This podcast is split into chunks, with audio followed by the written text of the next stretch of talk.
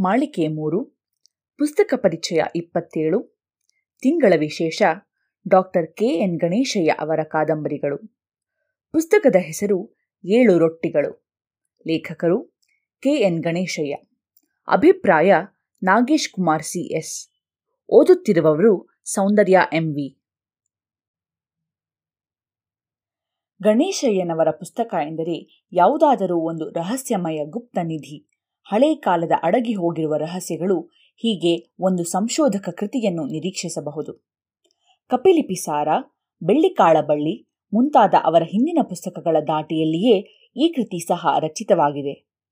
ಇದರಲ್ಲಿ ಹೈದರಾಬಾದಿನ ಕೊನೆ ನಿಜಾಮ, ಭಾರತದ ಗಣರಾಜ್ಯ ರಚನೆ ಸಮಯದಲ್ಲಿ ಮಾಡಿದ ಕೆಲವು ರಹಸ್ಯ ಕುಕೃತ್ಯಗಳು ಮತ್ತು ತಲೆಮರೆಸಿಕೊಂಡು ಹೋಗಲು ಪಾಕಿಸ್ತಾನದೊಂದಿಗೆ ಮಾಡಿದ ಯೋಜನೆ ಬಗ್ಗೆ ವಿಸ್ತಾರವಾಗಿ ಅಗೆದು, ಬಗೆದು ಮಾಹಿತಿ ಸಂಗ್ರಹಿಸಿ ಬರೆದಿದ್ದಾರೆ.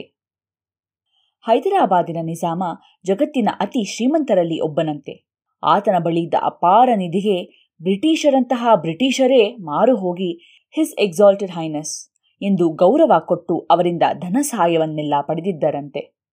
ಆಧುನಿಕ ಕಾಲದಲ್ಲಿ ಗೋದಾವರಿ ತೀರದಲ್ಲಿ ಸಿಕ್ಕಿದ ಒಬ್ಬ ಹುಡುಗನ ಕೊಲೆಯಾದ ಶವ. ಅವನ ಕೈಯಲ್ಲಿದ್ದ ಹಳೆ ಬಕ್ಕಲ್ಚೂರು, ಅದರಲ್ಲಿ ದೊರೆತ ಸುಳಿವುಗಳು ಹೈದರಾಬಾದಿನ ವಿಜ್ಞಾನಿ ಸರಳ ಮತ್ತು ಆಕೆಯ ಬಾಸ್ ಅನ್ನು ಅಚ್ಚರಿಗೆ ಒಳಪಡಿಸುತ್ತದೆ.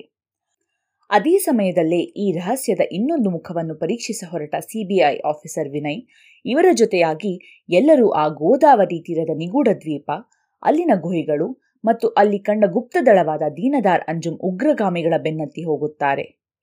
ಅಲ್ಲಿ ಇವರಿಗೆ ಹಲವು ಚಿತ್ರ ವಿಚಿತ್ರ ಸುಳಿವುಗಳು ಮತ್ತು ಒಬ್ಬ ಏಕಾಕಿ ಅಜ್ಜಿ ಹೇಳಿದ ಕಥೆಯ ಮೂಲಕ ಹೈದರಾಬಾದಿನ ನಿಜಾಮ ತನ್ನ ಸಂಸ್ಥಾನ ಭಾರತ ಗಣರಾಜ್ಯಕ್ಕೆ ಸೇರುವುದನ್ನು ತಪ್ಪಿಸಲು ತನ್ನ ಅಮೂಲ್ಯ ನಿಧಿಯನ್ನು ಹೇಗೆ ರಹಸ್ಯವಾಗಿ ಮಾಯ ಮಾಡಲು ದೊಡ್ಡ ಯೋಚನೆಯನ್ನೇ ಮಾಡಿದ್ದ? ಅದೆಲ್ಲ ಹೇಗೆಲ್ಲ ತಿರುವು ಪಡೆದು ಕೊನೆಗೆ ಎಲ್ಲಿ ಸೇರಿತು ಎಂಬುದೆಲ್ಲ ಹೆಚ್ಚು ಕಡಿಮೆ ಸಂಭಾಷಣೆಯ ಮೂಲಕವೇ ನಿರೂಪಿತವಾಗಿದೆ. ಅದಕ್ಕೆ ಇಲ್ಲಿ ಯಾಕೋ ಆಕ್ಷನ್ ಕಡಿಮೆ, ಘಟನೆಗಳ ಅಭಾವ ನನಗೆ ಕಂಡುಬಂದಿತು ಹಾಗಾಗಿ ಬಹಳ ಸಂಕ್ಷಿಪ್ತವಾಗಿ ಮುಗಿಸಿದ ಕಿರು ಕಾದಂಬರಿ ಎನಿಸಿದ್ದು ನಿಜ. ಇಂತಹ ಅಮೋಘವಾದ ರಹಸ್ಯ ಕಥಾವಸ್ತು ಇನ್ನೂ ವಿಸ್ತಾರವಾಗಿ ದೀರ್ಘವಾಗಿ ಬೆಳೆದು ಕ್ಲೈಮ್ಯಾಕ್ಸ್ ಇನ್ನೂ ಹೆಚ್ಚಿನ ವರ್ಣನೆ ಮತ್ತು ಕೊನೆಗೆ ಇದೆಲ್ಲದರ ಅರ್ಥ ಇನ್ನೂ ವಿವರವಾಗಿ ಬರೆಯಬಹುದಿತ್ತು ಎನಿಸಿತು. ಆದರೆ ಇದು ನನಗೆ ಆದ ಅನುಭವವಷ್ಟೇ. ಇದು ಖಂಡಿತ ಭಾರತದ ಸ್ವಾತಂತ್ರ್ಯಾನಂತರದ ಚರಿತ್ರೆಯಲ್ಲಿ ಅಡಗಿದ ಒಂದು ದೊಡ್ಡ ರಹಸ್ಯವನ್ನೇ ಬೆಳಕಿಗೆ ತರುವ ಮೂಲಕ ಗಣೇಶಯ್ಯನವರು ದೊಡ್ಡ ಸಾಧನೆ ಮತ್ತು ಸಾಹಿತ್ಯ ಸೇವೆ ಎರಡನ್ನೂ ಮಾಡಿದ್ದಾರೆ ಎನ್ನಬಹುದು.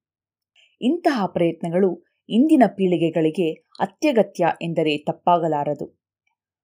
ನೀವೆಲ್ಲರೂ ಖಂಡಿತ ಈ ಪುಸ್ತಕವನ್ನು ಓದಿ ಎಂದು ಕೋರುತ್ತಿದ್ದೇನೆ. ಧನ್ಯವಾದಗಳು.